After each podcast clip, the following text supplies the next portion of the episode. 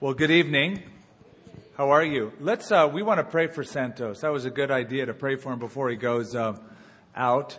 Uh, I was out. I was in New Mexico on um, Friday, Saturday, and Sunday. We did an outreach uh, crusade. Uh, I did it with Raul Reis at it's called Duke Stadium. It's their local version of a baseball stadium, and we saw about fourteen hundred people come to know Christ in those three nights. So it was a really neat outreach. And. Um, We dedicated the new uh, wing of the church building that uh, I had been working on for a number of years, and it's done. And then uh, I also went to a prison. I'm trying to get um, Santos set up to this one prison. They'd asked me to come for years, and I finally made it there this time. And we visited this one place called the God Pod, which if you're on really good behavior, you get to you get to go to in this prison. And uh, these guys sang, as they sang songs of worship. I just thought, give me ten of these guys uh, in every church in America and you bring revival. Because these guys sang. They weren't just going, ha, ha, ha. They were singing at the top of their lungs. They were excited about the Lord, and um, a great transformation occurred in that prison. They get the gospel shared to them, and there's discipleship and Bible study. And um, it was interesting. Raul shared his testimony, and then I went out and prayed for him, and I introduced myself, and they all applauded, and couple hundred of them said, we go to your church here in Albuquerque, or we used to go to your church here in Albuquerque. And so Raul said, what are you teaching them there that they're all ending up in prison? And uh, let's pray for them. Lord, as Santos goes out, we pray that your Spirit would go before him, give him the words and the opportunities, Lord, unveiled before him. We pray that you'd use him powerfully at each of the events. Especially, you'd open up doors for prisoners to know how to be set free. Those who are gripped by drug, alcohol, abuse, we pray you'd set them free. Bring many to know you and encourage them as he goes. In Jesus' name, amen. I'll give you a report. Good. Love you. Get out of here. Also, I'm supposed to announce Saturday, October twenty-third from three to five p.m. at Doheny State Beach is a baptism.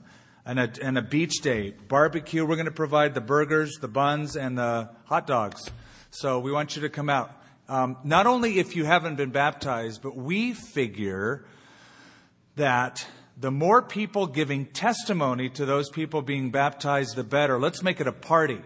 And we want to invite you to watch people uh, give their public testimonies of faith in Christ at this baptism on the twenty-third. So Uh, we invite everybody to come.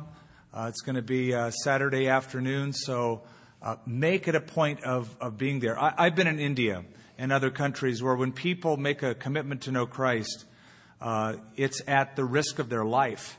And many of these people in Hindu nations will get up and form a procession and walk down Main Street in their village in India, Uh, giving a public testimony that, you know what, I'm different now. I'm called out of this culture, and I'm called to make a difference in my culture. And they do it without shame, going down to a local river to be baptized. So it's a great public demonstration. They want to make sure as many people can see it as possible. So we want to follow suit. That's the twenty-third at Doheny Beach. We'll make more announcements, but I thought I'd let you know. Oh, that's my amp. Let me uh, turn that off.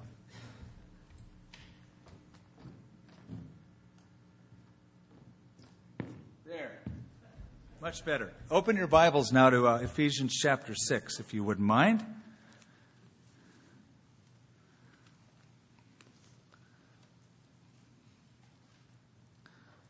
In verse ten, finally, my brethren, be strong in the Lord and in the power of his might. Now, sometimes when Paul says finally, he doesn't mean it. You'll see it scattered throughout some of his writings. He'll say finally, but then he just goes on and on, and he'll say finally again, and second or third time around, it's the real one. This is the real one. Finally, my brethren, be strong in the Lord and in the power of his might. Put on the whole armor of God that you may be able to stand against the wiles of the devil. For we do not wrestle against flesh and blood, but against principalities, against powers, against the rulers of the darkness of this age, against spiritual hosts of wickedness in heavenly places. Therefore, take up the whole armor of God that you may be able to withstand in the evil day, and having done all, to stand. Stand therefore, having girded your waist with truth, having put on the breastplate of righteousness, and having shod your feet with the preparation of the gospel of peace. Above all, taking the shield of faith, with which you will be able to quench all the fiery darts of the wicked one. And take the helmet of salvation and the sword of the Spirit, which is the word of God, praying always with all prayer and supplication in the Spirit, being watchful to this end with all perseverance and supplication for all the saints, and for me, that utterance may be given to me, that I may open my mouth boldly to make known the mystery of the gospel, for which I am an ambassador in chains, that in it I may speak boldly as I ought to speak, but that you also may know my affairs and how I am doing. Tychicus, a beloved brother and faithful minister in the Lord, will make all things known to you, whom I have sent, sent to you for this very purpose, that you may know our affairs, that he may comfort your hearts. Peace to the brethren, and love with faith from God the Father and the Lord Jesus Christ. Grace be with all those who love our Lord Jesus Christ in sincerity. Amen. Let's pray before we begin. Lord, these verses are known to us. We have read them before. We've meditated on them. We've heard sermons on there. We've read books about it. Tonight we pray that your Spirit might show to us in a fresh manner how these apply to us and how we can wage warfare with victory.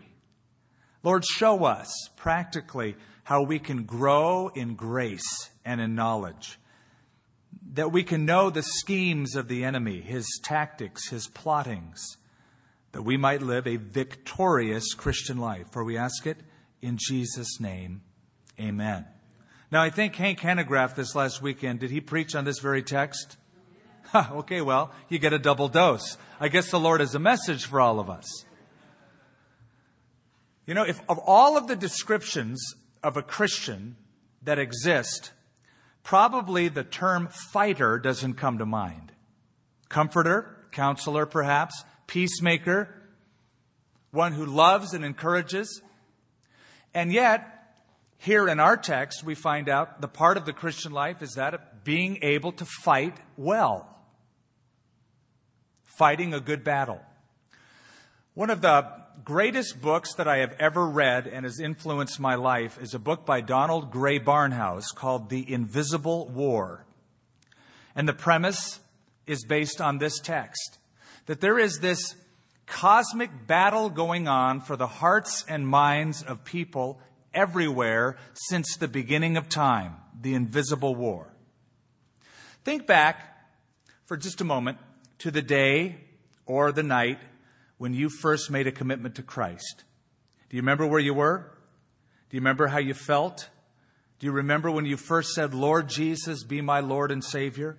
And perhaps you can ever, even get in touch with some of the emotion that you experienced on that day or that night. Maybe joy. Maybe a sense of peace that you never knew before. Maybe you walked out of that building or that crusade knowing that you had a sense of purpose. And maybe you had that realization, God is my Father and He is my friend, and you're correct. But because God is your new friend, you have now inherited His enemy, the devil. A lot of people don't believe in a literal devil. Of course, you know better. You've done business with him. But here it is. You have stepped into the kingdom of God, and by so doing, you have stepped onto a battlefield. A battlefield. So that now you experience this strange dynamic. An inner peace on one hand, and inner conflict on the other hand. That sense of purpose, that sense of direction, that abundant life on one hand, but that life of conflict on the other hand. Why? Well, it's because before you had a nature dominated completely by Satan unknowingly perhaps, unwittingly for most.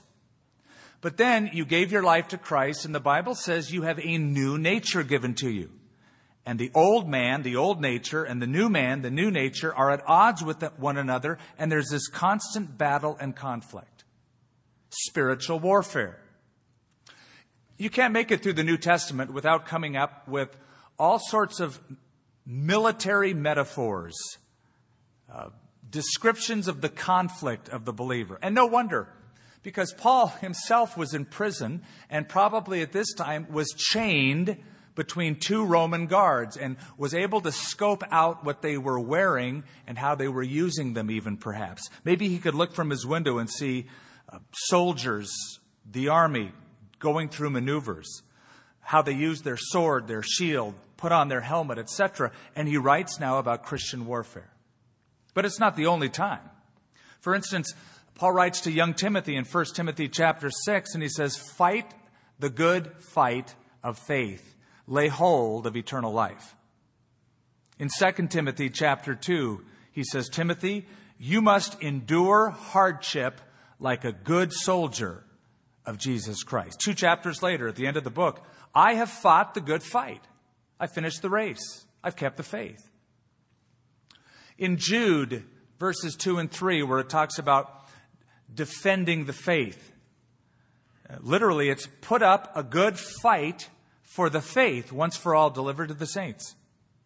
So the battlefield is something that shouldn't take us off guard, although, honestly, when most people are counseled, when they first come to faith in Jesus Christ, the counselor doesn't tell them necessarily what's coming up.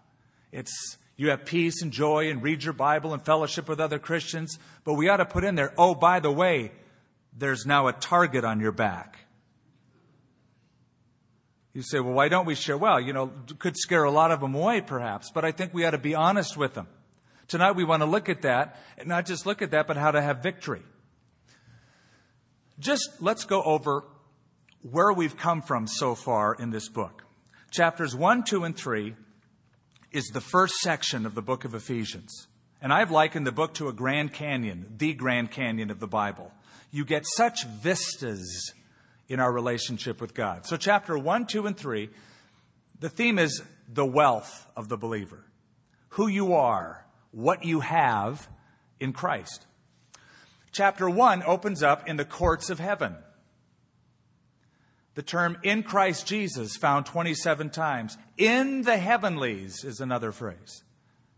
Chapter two takes you to the bank to find out how rich you are. The riches of his grace, Paul speaks about. God who is rich in mercy. Then it goes on to describe that God will take all of eternity to unveil the riches of his grace toward us.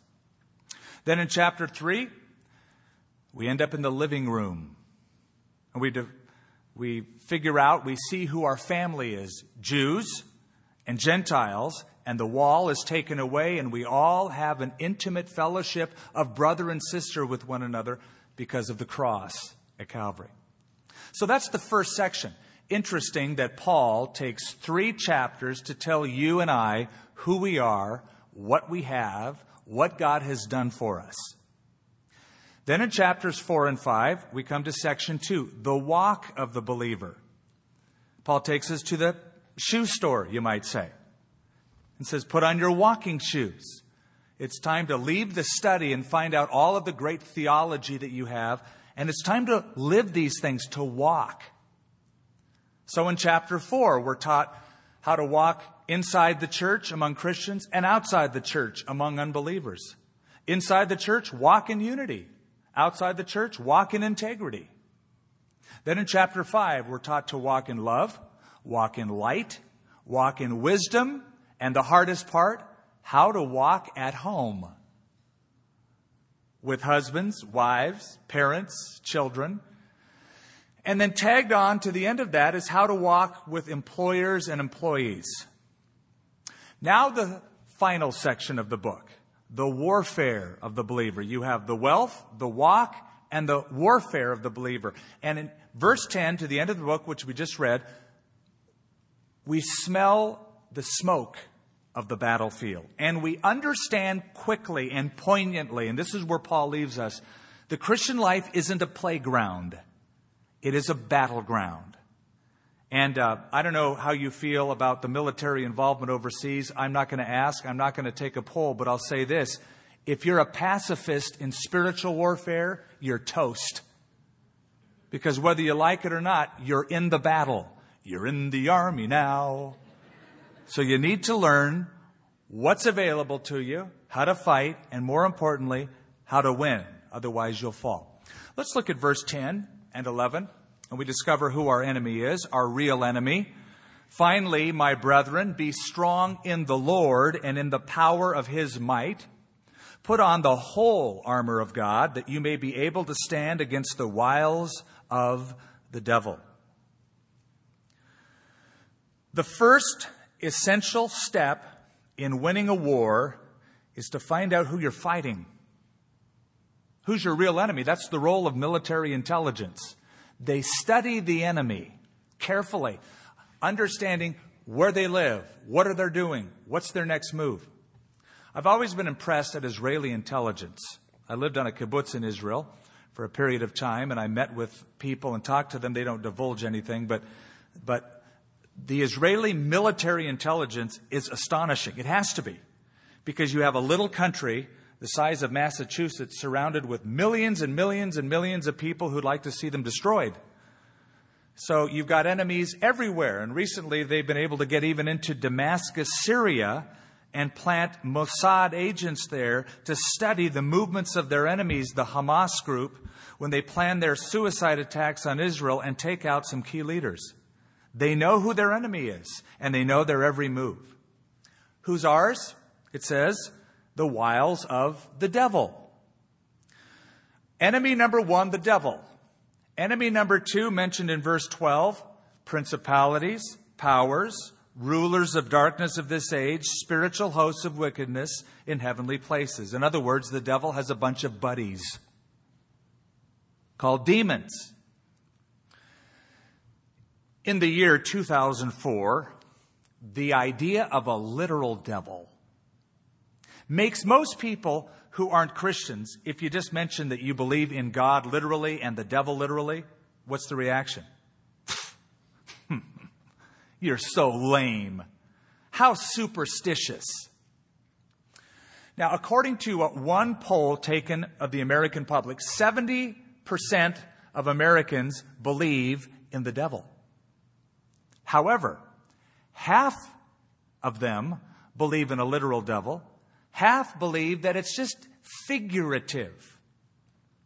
In a recent Barna poll, a statement was made and people were asked, do you agree with this? Do you disagree? Do you agree somewhat? And here was the statement. The devil, Satan, is not a living being, but just a symbol of evil. Do you agree or disagree?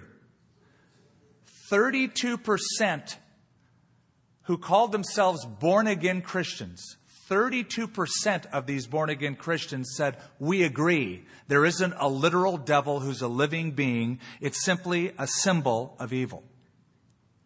Well, if you fall in that camp, and you call yourself a born-again Christian, and you'd say, well, I don't believe he's literal. I don't believe he's a living being. Then understand something. You are disagreeing with the Lord Jesus Christ, who believed and said that he was a literal being. He said in Luke chapter ten, I saw Satan fall from heaven like lightning. What's he referring to? Something figurative in the past? A bad dream, perhaps? No, something he saw historically in time past. And there's two passages of Scripture. I'm not going to ask you to look them up, but you might want to write them in the margin of your Bible or tuck them away in your heart, in your mind. The book of Ezekiel, chapter twenty-eight, and the book of Isaiah, chapter fourteen. In Ezekiel twenty-eight, Satan is given the pseudonym, the king of Tyre, but he's called the anointed cherub who covers. He had an exalted position at one time, before the fall of Satan, at some past time in history. The second is Isaiah chapter fourteen, where we see that the devil Satan usurped his will and authority over God, which, by the way, is the essence of all sin. Sin is simply saying, I want my will, not God's will. Five times the devil said, I will. And, and here was his deal. I will be like the Most High. He was, when he was created by God, numero uno, minus uno. And it was the minus one that really bothered him. So his aspirations is, I don't want to be the anointed cherub that covers. I want to be number one. And God at that point, and it's recorded in the Old Testament, said, you will be brought down to hell to the sides of the pit. That's what Jesus is referring to in Luke chapter ten. I saw Satan fall from heaven like lightning. Jesus taught then that Satan was real. Jesus also taught that Satan was personal and had a personality. There's a conversation that Jesus had with Simon Peter toward the end of his ministry. And he said, uh, can you imagine this if Jesus walked up to you and said this? I, I imagine Jesus put his hand on Peter's back and he said, Simon, Satan has been asking for you that he may sift you like wheat. Whoa! I mean, that would get my attention. I'd say, well, what'd you tell him? Jesus said, but I've prayed for you that your faith fail not. And when you are restored, strengthen your brethren. So Satan is real, Jesus taught, and Satan is personal. Dwight L. Moody, the evangelist from Chicago, said, I believe in the devil for two reasons. Number one, the Bible tells me so. And number two, I've done business with him before. And every born-again Christian who loves God and follows God sincerely does business with him. The only way you don't do business with him is when you're dead or so carnal that he's won anyway in your life. And if you're going, I don't have any spiritual warfare, it ain't a good sign. It's a good sign if you have the spiritual warfare. Now, the word devil in this text means accuser, because that's, that's one of his chief jobs. As it says in the Bible, he accuses you before the Father day and night. Now, have you ever thought of it this way? It should make you really happy that the devil hates you and is your enemy. You said, really? Yeah, really. Charles Spurgeon said it this way. I'd rather have Satan as my enemy and God as my friend than God as my enemy and the devil as my friend. I'd much rather have the devil as my enemy rather than my friend. So is he your enemy? Whew, good. It's a good position for him to take. In verse twelve, it's unveiled a little more about this spiritual warfare. We get insight into this verse in just a few descriptive words of a highly organized demonic system in the unseen world. We do not wrestle, he says, against flesh and blood, but against principalities, against powers, against the rulers of the darkness of this age, against spiritual hosts of wickedness in heavenly places. Most every scholar will agree that these are rankings of demonic beings, sort of like you have general and colonels and lieutenants and privates all the way down, that there's a highly organized system, a hierarchical system, where they understand their rank and orders given and are dispatched accordingly. In Revelation chapter twelve, it indicates that a third of the angels that were created by God fell and became demons and went with Satan in this great rebellion. For John, in Revelation twelve, says that the dragon drew a third of the stars of heaven and threw them to the earth. And if you read a few verses down, it gives them the title, Satan bringing angels down to the earth, and they become demonic beings. Now, here's a question. How many are there? We don't know exactly, but I'll say this. A whole lot. A whole lot. How do I know? Because in Revelation chapter five, John sees uh, heaven, and he sees the throne, and he sees the Father sitting on the throne, and the elders casting their crowns down, and the angels of God worshiping. And he says there were ten thousand times ten thousand and thousands upon thousands. Now, I don't think that means that he got his calculator out and said, I think that section is about one hundred, and I'll times that, okay, one thousand. I, I think it's simply this description of innumerable angels around God's throne. Okay, if a third of them fell, that's a lot. Or actually, that's probably the ones left, so it was an even bigger group. Now, I want to bring a little balance to this. There are demons. Satan has his minions, and they're out to study you. They're out to trap you. They're out to tempt you. They're, and, and they've been doing it for thousands of years, so at least give them the credit that they know what they're doing. It's a practice trade. That's the bad news. And usually that's what most Christians focus on. The devil's out to get me. But what we forget is two-thirds didn't fall. Okay, a third of the angels fell, and they're the demons, and they're out to, but they're outnumbered. A third fell, two-thirds didn't fall. That's good news. Do you remember the story of Elisha the prophet? And he had a servant named Gehazi. And there was a problem going on up north in Damascus of Syria. It would seem that whenever the king of Syria would plan an attack against the children of Israel, God would tell Elisha the prophet, Elisha would go tell the king of Israel what the king of Syria was about to do. So every time a plan was put in place, a counter plan was maneuvered through the prophet Elisha. This so bothered the king of Syria that he said, one of you guys, my men, my army, close to me, you're a snitch. You're ratting me out. Which one of you is telling the king of Israel my plans? And finally, one of them spoke up and said, it's not any of us, O king. There's this prophet down in Israel named Elisha, and he tells people what you speak to your wife in your bedroom. So he said, well, let's find him. Let's kill him. They found out that Elisha the prophet was staying at a town called Dothan down in Israel. The Assyrian army at night, with their chariots and their men, encompassed the entire city to find one guy, root him out, and kill him. Gehazi gets up the next morning, the servant of Elisha, and looks out, and he sees the enemy encompassed all around the city, and he goes, basically, I'm paraphrasing, paraphrasing it, we're toast. We're dead. We're outnumbered. And Elisha gets up and looks out and sees the same thing, but he smiles and he drops his head and he goes, Lord, open his eyes that he can see reality. Just then, the Lord gave him spiritual vision, the ability to see into the invisible realm.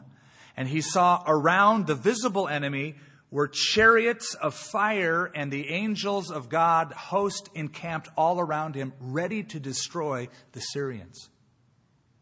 So his first reaction in seeing the enemy is, poor us. But once God opened his eyes, he thought, those poor Syrians, they're dead meat. Because God opened his eyes. Here's my point. Satan and his demons on their best day aren't a match for God and his angels. And for the life of me, I don't know why so many Christians live in such fear of the devil. When you've got God and two-thirds of heaven that didn't fall, they're outnumbered. Now, it's sort of like uh, pitting Michael Jackson against Arnold Schwarzenegger in a boxing match. Do you think Arnold would tremble? Little dance is going to go around, and Arnold's going to, boom, you are terminated. That's it. The Bible says, greater is he that is in you than he that is in the world. Pardon the analogy, but it's your governor, all right? Now look at verse eleven, the enemy's tactics. Put on the whole armor of God, and notice this word, that you may be able to stand against the wiles of the devil. The word wiles means strategies. It, literally, it's methods, methodia in Greek, schemes. It speaks of the studied tactics of, um, well, it comes from the animal kingdom originally, where a predator like a lion would lay low and study his prey, and then suddenly pounce upon that animal and destroy. And the Bible calls Satan that he wanders around like a roaring lion. Throughout church history, I think there have been two basic tactics that Satan has used. One is a frontal assault, and the second is a, kind of a backdoor approach. Uh, one is um, just sort of a direct aggression. Uh, the second approach is infiltration. Satan attacked the church from the beginning, causing Romans and others to persecute, kill, destroy, uh, and harm, imprison a lot of Christians. Every time Rome attacked Christians and killed them, the church grew. Just like in China over the last several years, the Chinese church had had, has had to go underground because of this frontal assault. Every time that happens, the church grows stronger and stronger and stronger. The second tactic, the second wile or method of Satan, has proven to be much more effective. If you can't beat him, join him. Instead of a frontal assault, let's just join the church. Let's work in and among Christians.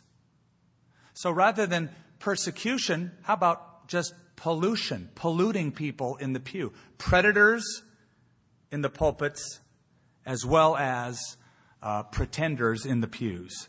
That has been an effective strategy. How does he do it? Three ways. A counterfeit gospel. A counterfeit gospel. Remember in Galatians chapter one, if we or an angel from heaven preach any other gospel than you have heard or that we have preached to you, let him be accursed. Number two, counterfeit ministers.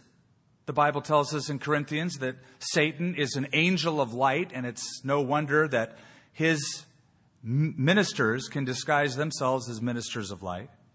Number three, a counterfeit Christ, ultimately, called the Antichrist, who will emerge because the world will be ready for the counterfeit gospel, counterfeit ministers, and ultimately a counterfeit Christ. These are all methods or wiles of the devil. Verse fourteen gives us a little hint into our weapons. Now let's go there. Stand, therefore, having girded your waist with truth. The King James Bible, I don't know if you have one tonight, speaks about the girdle of truth. More modern translations take the way, uh, word girdle away, which is a good thing, because you think of a guy wearing a girdle, a soldier wearing a girdle, and you think, ooh, is he a girly man? What is that? So modern translations say the belt of truth. And here's the idea. In ancient days, guys wore a tunic. It was a solid garment. Had a hole for the head, holes for the arms, sometimes had arms sewn into it, but it was a long flowing robe. It covered the body. Over that was a belt, usually. A soldier had a leather belt. And uh, the soldier could walk through the streets with this tunic on, but in close hand-to-hand combat, because the robe was long, he could trip on it and do a face plant. So to be prepared for a battle, he would take the bottom part of the tunic and he would tuck it into his belt. It was called girding up one's loins, or getting ready to fight, so that you're footloose and fancy free. You can move quickly. That was the idea. So having girded your waist with truth is that you are prepared for battle, and what ties it all together is truth. Just like truth tied the robe together and provided a, a platform for the sword to go into the sheath, the truth of the gospel ties everything together in our lives. Christians get ready to fight by being close to the truth. How do we do that? I submit to you that every single day, whether you're a morning person and you do it early, or you're a night person and you do it late, or you like to do it during the day sometime, that you spend a quiet time in a quiet place with a quiet heart. You open up your Bible and you saturate your mind and heart with the Word of God, so that that truth that gets in you on a daily basis and feeds your soul gets you prepared, ties everything together, and gets you ready for battle. Or it could refer to a truthful attitude. An honest attitude, that you're a person of integrity. You have an authentic, non-hypocritical commitment to the Lord Jesus Christ, the belt of truth. Several years ago, I went to uh, China, and the thing I wanted to see, besides some of the leaders in that country, was one of the greatest sites, I guess, pieces of uh, a building, architecture anywhere, the Great Wall of China. When the Great Wall of China was built, it was built to protect people from invading enemies. Here was the thought. Let's make this wall tall enough that people can't get over it, thick enough that people can't get through it, and long enough that nobody will go around it. Within the first one hundred years the Great Wall of China was built, it was invaded successfully three times. They didn't crawl over it. They didn't go through it. They didn't go around it. How'd they get in? They bribed the gatekeeper. See, that was the fatal mistake.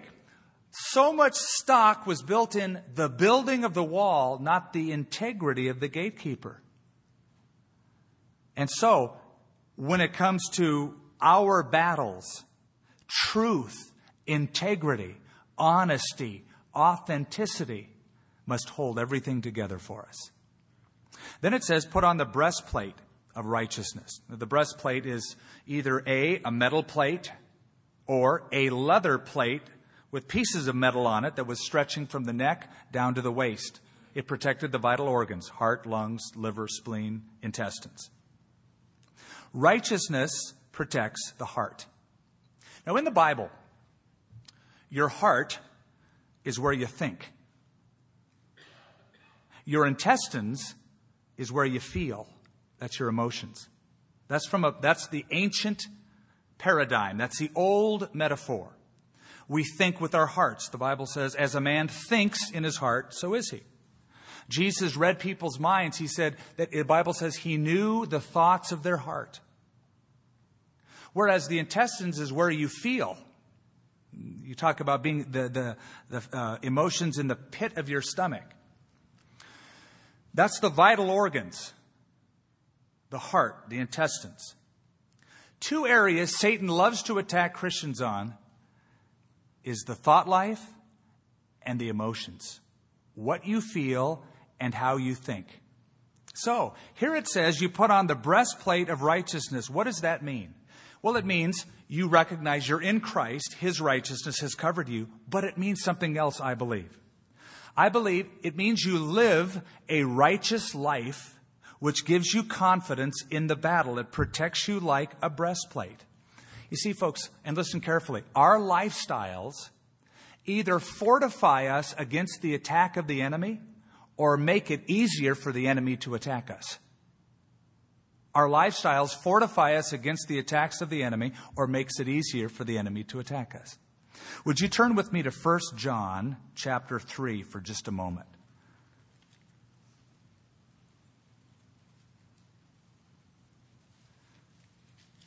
In verse seven of First John chapter three.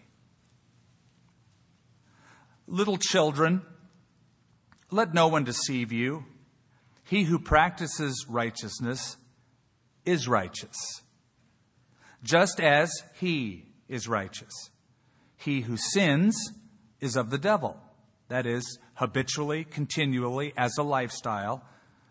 He who sins is of the devil, for the devil has sinned from the beginning. For this purpose the Son of God was manifested, that he might destroy the works of the devil. Whoever has been born of God does not sin, that is, continually, habitually practice a lifestyle of sin. For his seed remains in him, and he cannot sin, because he has been born of God. In this, the children of God and the children of the devil are manifest. Whoever does not practice righteousness is not of God, nor is he who does not love his brother. Now let your eyes fall down a few verses to the eighteenth verse. My little children, let us not love in word or in tongue, but in deed and in truth. And by this we know that we are of the truth and shall assure our hearts before him. For if our heart condemns us, God is greater than our heart, and he knows all things. Beloved, If our heart does not condemn us, we have confidence toward God, and whatever we ask, we receive from him because we keep his commandments and do those things that are pleasing in his sight. One of the common problems Christians face is condemning hearts, and it robs our peace and confidence from God. Here's his point. If, as the habitual practice of our life, it's a state of righteousness and pleasing God, you have great confidence when you come before God. You have great confidence in a battle. It's like a breastplate that, that protects your feelings and your thoughts during that time. Let's go to the next piece of equipment back in Ephesians chapter six, verse fifteen. And having shod your feet with the preparation of the gospel of peace. Now, soldiers' shoes were not as good as they are these days. They didn't have the lace-up boots that go all the way up almost to the knee. They often wore sandals.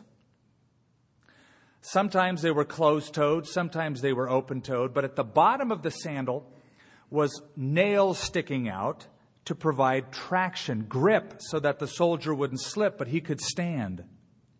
And the soldier had to watch to protect himself from sharp Uh, stakes that were planted in the ground by the enemy. It's sort of like first century landmines. But the idea is, is that he'd walk carefully, but he could grip firmly. And the point that we're trying to make is says the preparation of the gospel of peace. In other words, in fighting the enemy, we ought to be ready, having a firm grip, a firm stand, always ready to share the gospel, knowing that we're saved by grace through faith and being ready in a battle to share that, to share our testimony, overcoming him by the word of our testimony, as we're told in Revelation. Verse sixteen, above all, taking the shield of faith with which you will be able to quench all the fiery darts of the wicked one. Roman soldiers, how many saw Gladiator, by the way? Did you see it? Okay, I'm not recommending you see an R-rated movie, but it was a good movie because it shows you this whole battleground at the beginning, this whole battlefield experience. There were two types of shields that the Roman soldier had. One was small and round. It sort of looked like a, a, an inverted frisbee because the edges were curled in. It was placed on the left forearm, and it was accompanied by a macaria, a sharp, short, eighteen-inch sword for hand-to-hand vital combat. But the front lines had different kinds of shield. Large, rectangular, two and a half by four and a half feet, either metal on the front or most often leather soaked in water. Because the arrows, the fiery darts of the enemy were thrown over, were cast either the javelin or the arrows, and the ends of those arrows were soaked in pitch, cotton with pitch, so that the fiery darts would hit and splatter. But having a shield soaked in leather would quench them. The shields in the front were, were placed not far apart, but locked together so that it formed a solid wall of shields. Imagine four and a half feet tall, locking shields, marching as a wall coming toward the enemy. It speaks of unity in battle, shield locked with shield, faith locked with faith, marching forward, brother and brother, sister and sister in the Lord, able to quench all the fiery darts of the wicked one. How often doubt, fear, temptations, imaginations come our way. And, and, and then it's like the arrow that hits and splatters and fires go everywhere. We start being inundated and assaulted with other thoughts like, how can I really be a Christian and think those thoughts? I must be totally backslidden. I love God and I'm in his word and I have faith, but all of the thoughts start escalating. That's when you need your shield of faith linked with other shields of faith, the body of Christ encouraging you, not a lone ranger, not off on your own, but the fellowship of the Spirit marching forward as a solid unit. Now, when it talks here about the shield of faith, what kind of faith are we talking about? Not saving faith. That's past tense. It's trusting in the promises and the power of God. It could be something as simple as making a declaration when you're surrounded with fear, saying, I believe God. I trust God. God hasn't left me alone. I'm standing on his promises. I'm standing on his word. It could mean a prayer with another brother or sister. Hey, link shields with me. Let's make a prayer of faith. I'm going through a difficult time. Or it could be that you're part of a support group, a home fellowship, where you share your needs, your temptations, your assaults with the body of Christ, who will help get you out of that quagmire. Look at verse seventeen. And take the helmet of salvation. The helmet. The word helmet, and I'll be brief on this, comes from two words. It's in Greek, perikephalia. Peri, around, kephalia, cephalic, the head. Pericephalus, around the head. It was either a solid piece of metal or it was leather, once again, with pieces of metal. What was it there for? To protect your head. Against what? Against arrows, but more importantly, the broadsword that was often thrust behind the shields to get the soldiers in the second row. That helmet was important. It protected the mind. And our thought life, our mind, is so often where the enemy comes to attack us. It's unfortunate that a lot of Christians think that the mind isn't all that important, and they, there's a false dichotomy. They say, well, it's, doesn't, it's not, your mind isn't that important. It's your heart. What does your heart tell you? Well, in the Bible, once again, they're synonyms. The heart is the mind. As a man thinks in his heart, so is he. But there is this sense among the Christian community, among some parts of the Christian community, an anti-intellectualism. Don't study, don't go to school, don't get a degree, don't be smart, because it's not about your mind, it's all about the heart. But I love Second Peter chapter three, verse eighteen. We come up with several other scriptures, but this is a good one. But grow in the grace and in the knowledge of our Lord and Savior, Jesus Christ. Or as the prophet in the Old Testament said, my people perish for lack of knowledge. Sharpen your mind, study the word, so that at specific times you can pull out the promises of God and assault the enemy. And the sword of the Spirit, which is the word of God. Here's your offensive weapon, the sword of the Spirit, the Bible, which Hebrews four says is living and powerful and sharper than any two-edged sword. Do you remember in Acts chapter two, Peter stood up and he preached? And when he preached the gospel and he told them about their sin and about the coming judgment, in Acts two, around verse thirty-seven, it says, the people that heard were cut to the heart. And they said, what must we do? And Peter said, repent and be baptized, every one of you, in the name of our Lord Jesus. But it's interesting that the scripture that he used and the way he applied it cut the heart. That's the sword of the Spirit. And I submit to you that one of the reasons Christians fail in temptations is they don't know how to properly use the scripture as a sword. Satan attacks them. Thoughts come into their minds. Um, temptations assail them. They don't know what truths are in the Bible to counterattack or as a defense or an offense. Now, Jesus used the word of God very strategically. Remember when he was tempted? And with each temptation, Jesus said something. I'll run it through quickly. On that mount of temptation, Satan first came and said, command these stones be made bread. Jesus said, it is written, man shall not live by bread alone. Then Satan came again and said, if you're the Son of God, throw yourself down. Jesus said, it is written, you shall not tempt the Lord your God.